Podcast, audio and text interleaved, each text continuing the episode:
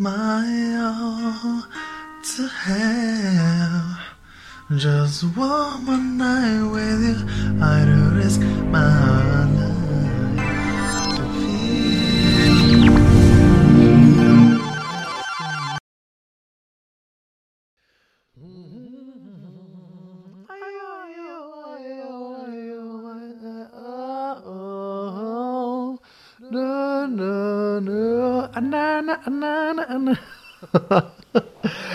ok, basta. Un saluto a tutti, tutti voi bellezze. eh, vi do il benvenuto al secondo episodio di Bloody Range. Questo è sempre la vostra voce ignorante, eh, la voce di Dirty Kawaii, che vi parlerà in questo podcast di voci sanguinanti. Nell'episodio precedente ehm, sono partito con il botto parlando eh, di quello che provo quando ascolto Save the Lisa e mi sembrava di avere iniziato in maniera pesante, però eh, come dire fa sempre parte di quella cerchia urban che mi rispecchia e quantomeno ho cercato di eh, renderlo mio eh, il più personale possibile e mm, ci sguazzo in maniera eh, comoda, se così possiamo dire. Eh, anzi, vorrei magari dire qualcos'altro su the Lisa in altri episodi, magari invitando qualcun altro, perché su di lei c'è un mondo da scoprire enorme, io ne parlerei per giorni, quindi insomma. Mentre ehm, oggi vado un po' fuori dal mio circondario, che in realtà eh, fa sempre parte di quella cerchia di suoni che mi fanno stare bene, perché l'artista in questione rappresenta seriamente un livello di magnitudine, si dice magnitudine? Non lo so, molto molto alto e soprattutto molto molto inebriante. Sto parlando del suono allucinogeno di Gonja Sufi.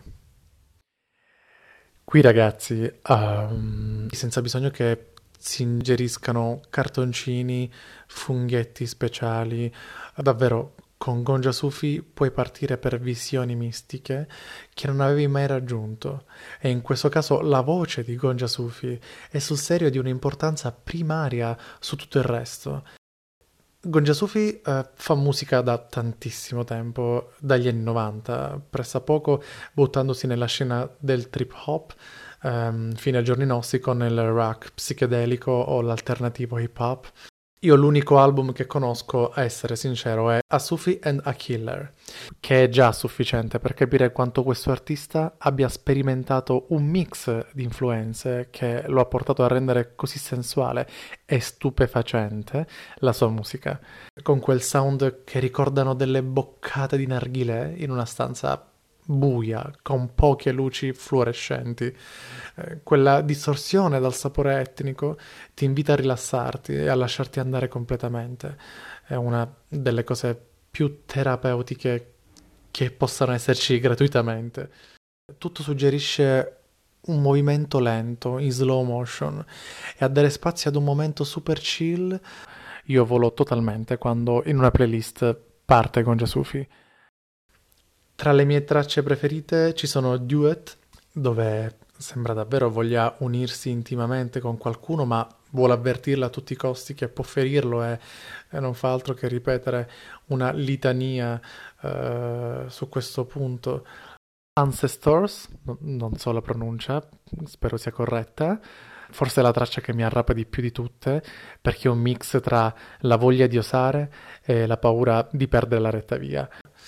E più o meno la stessa sensazione me la dà anche Change, eh, un altro suo singolo di questo album. Eh, Cowboys e Indians, neanche a parlarne, capolavoro ehm, super incalzante.